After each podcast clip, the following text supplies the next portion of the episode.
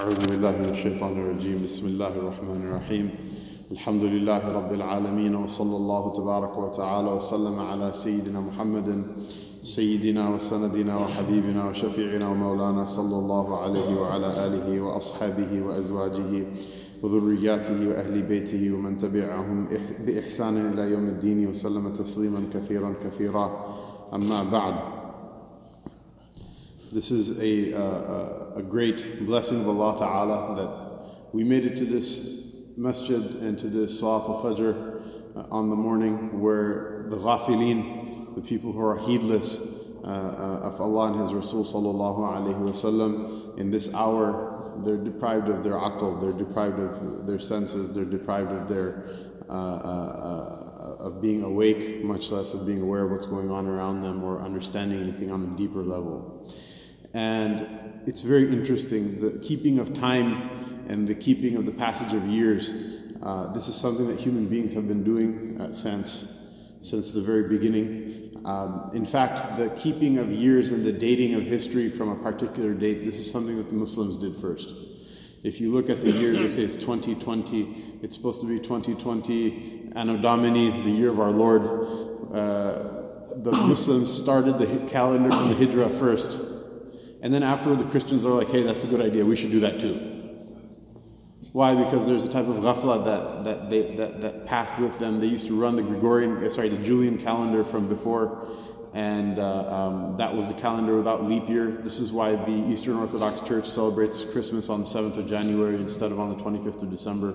Um, there's like a long, convoluted story, but basically, what happens is they see the Muslims have dated their calendar from Hijrah, and then they're like, oh, we should date our calendar from the birth of Christ.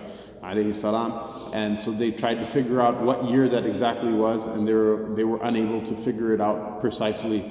Uh, and that's why they say that Sayyidina Isa alayhi forget about being born on the 25th of December. He wasn't even born uh, uh, uh in the first year of, uh, of the, uh, the common era. There's being no zero year in that calendar.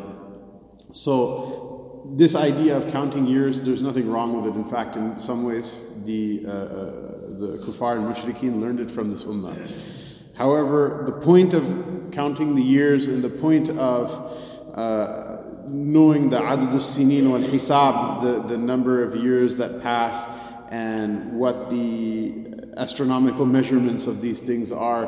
ذَلِكَ تَقْدِيرُ الْعَزِيزِ الْعَلِيمِ All of these things have order, right? What's the whole point of mentioning, you know, وَبَنَيْنَا فَوْقَكُمْ سَبْعًا شِدَادًا وَجَعَلْنَا سِرَاجًا وَهَاجًا You know, all of the وَجَعَلْنَا نَوْمَكُمْ سُبَاتًا وَجَعَلْنَا اللَّيْلَ لِبَاسًا All of these types of uh, um, references to natural phenomena that are occur again and again in the Quran.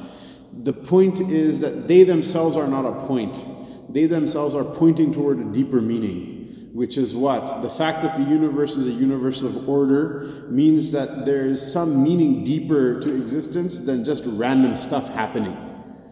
Uh, so if anyone here has studied thermodynamics, they know that, that the, the universe, it's a, a, it's a, uh, um, matter that underpins the physical world, that all systems of order will tend to go spontaneously without the need for intervention from order into chaos. From what? From order into chaos. So that's why you have a car, and if you leave it outside for 50 years, it will rust. You never leave a rusty, uh, you know, piece of metal outside, and it turns into a car. Why? Things go from order chaos on their own. You don't need to have any outside intervention. If you want to reverse that process, you have to invest energy into the system in order to do it. However, despite all of that, look, human being is a wonderfully complex and ordered organism, as are all living things. The solar system is ordered. Everything, ذَلِكَ تَقْدِيرُ الْعَزِيزِ الْعَلِيمِ Everything's muqaddar. It's like meted out in discrete quanta of, of time and of space and of measurement and of counting, etc all of these things they're there and there's like a kind of like a dichotomy between the two that why is everything spontaneously go to chaos yet we still see that over, order overwhelms the universe and the overwhelming of the order uh, uh, against the universe means what that there is some power that provides order that has higher order than the, the, the, the spontaneity of things toward chaos Allah subhanahu wa ta'ala is there. He created the universe from nothing. Anytime a person sees order, that's what beauty is. Beauty is order. And anytime a person sees that, it makes the heart happy. It makes the heart fill with joy, and it makes a, a person feel meaning in life. That I'm not just like some monkey running around, uh, uh, you know, eating things and turning them into feces, but I'm actually there's some point in me being around, point in me being alive, and ultimately it, it points to what all of this order points to Allah. Allah Taala is the one that you cannot see, you cannot hear, you cannot touch. The visions don't see Him, but He sees the visions. However, through the order in the universe, people can see the signs that point toward the existence of Allah subhanahu wa ta'ala. Uh, and this is the point of all of it. The point is not to say that, oh, look, you know, the, sun, the earth made a lap around the sun, let's all get drunk. That's not the point of it. Or, you know, you say, okay, we're Muslims, so we're not going to get drunk because drinking is haram, but we're going to go and party for no reason. What's the thing to celebrate when you see this order? It's not that we're ignorant of the order. In many ways, our forefathers were more keenly aware of the existence of this order than others were, and they taught other people about it as well. The point is, is what that you take a ibrah, you take a lesson from it. What does it mean? Is a shamsu kuwirat, right? Within nujum kadarat, right? Is sama fatarat. What is what are what is the point of all of these uh, uh, uh, other sets of observations that that certain surahs begin with or certain surahs mention? It's that when that order breaks down, right? When that order breaks, when Allah subhanahu wa ta'ala stops sustaining that order in this dunya, then you know that how, how needy you are for Allah subhanahu wa ta'ala's help. My Shaykh rahimahullah ta'ala, he said, my grandfather, my, my grandfather, uh, uh, uh, he died in Salatul Fajr. The Imam read the Shamsu Kuwirat and he uh, uh, he started to like scream as if he sees it in front of him, and he died. He, that's it. He entered the masjid and he exited the masjid as a corpse. And this is the way our forefathers were. Abdullah ibn Wahab, he's one of the narrators of hadith from uh, Imam Malik rahimahullah ta'ala. You'll find his hadiths are narrated in all of the Sihah Ibn Wahab, he died, same thing. I forget particularly which surah, but it was read in front of him. And just the fright and the fear of that order being removed from Allah subhanahu wa ta'ala in this world, it overwhelmed him. This is the reason Allah ta'ala, this is the reason that we thank Allah. When arada and yadhakkara or arada shukura, the person who wishes to take a remembrance and a reminder from Allah ta'ala, or the person who wishes to thank Allah ta'ala for Him providing these blessings and these benefits to us. And the day Allah ta'ala removes it from the world, the world has no way of existing on its own. The world has no, this order has no way of exerting itself on its own.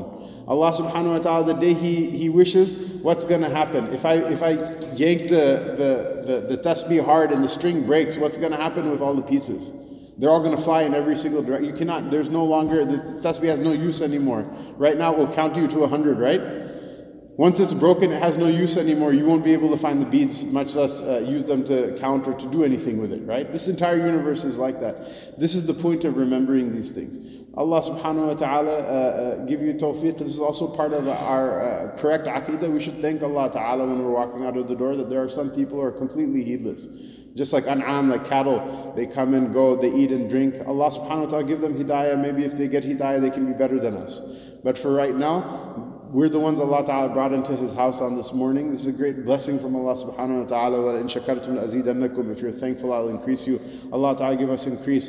And by the barakah of us having prayed the Salatul Fajr inside of the masjid, may Allah Subhanahu wa Ta'ala also give hidayah to those around us, Muslims and the, the, the people of other faiths, that they should also come and take a lesson from this order as well. And may Allah Subhanahu wa Ta'ala make us benefit through this system rather than be destroyed from the system in this world and the hereafter. Wa sallallahu ta'ala ala rasulih Sayyidina محمد وعلى آله وصحبه أجمعين.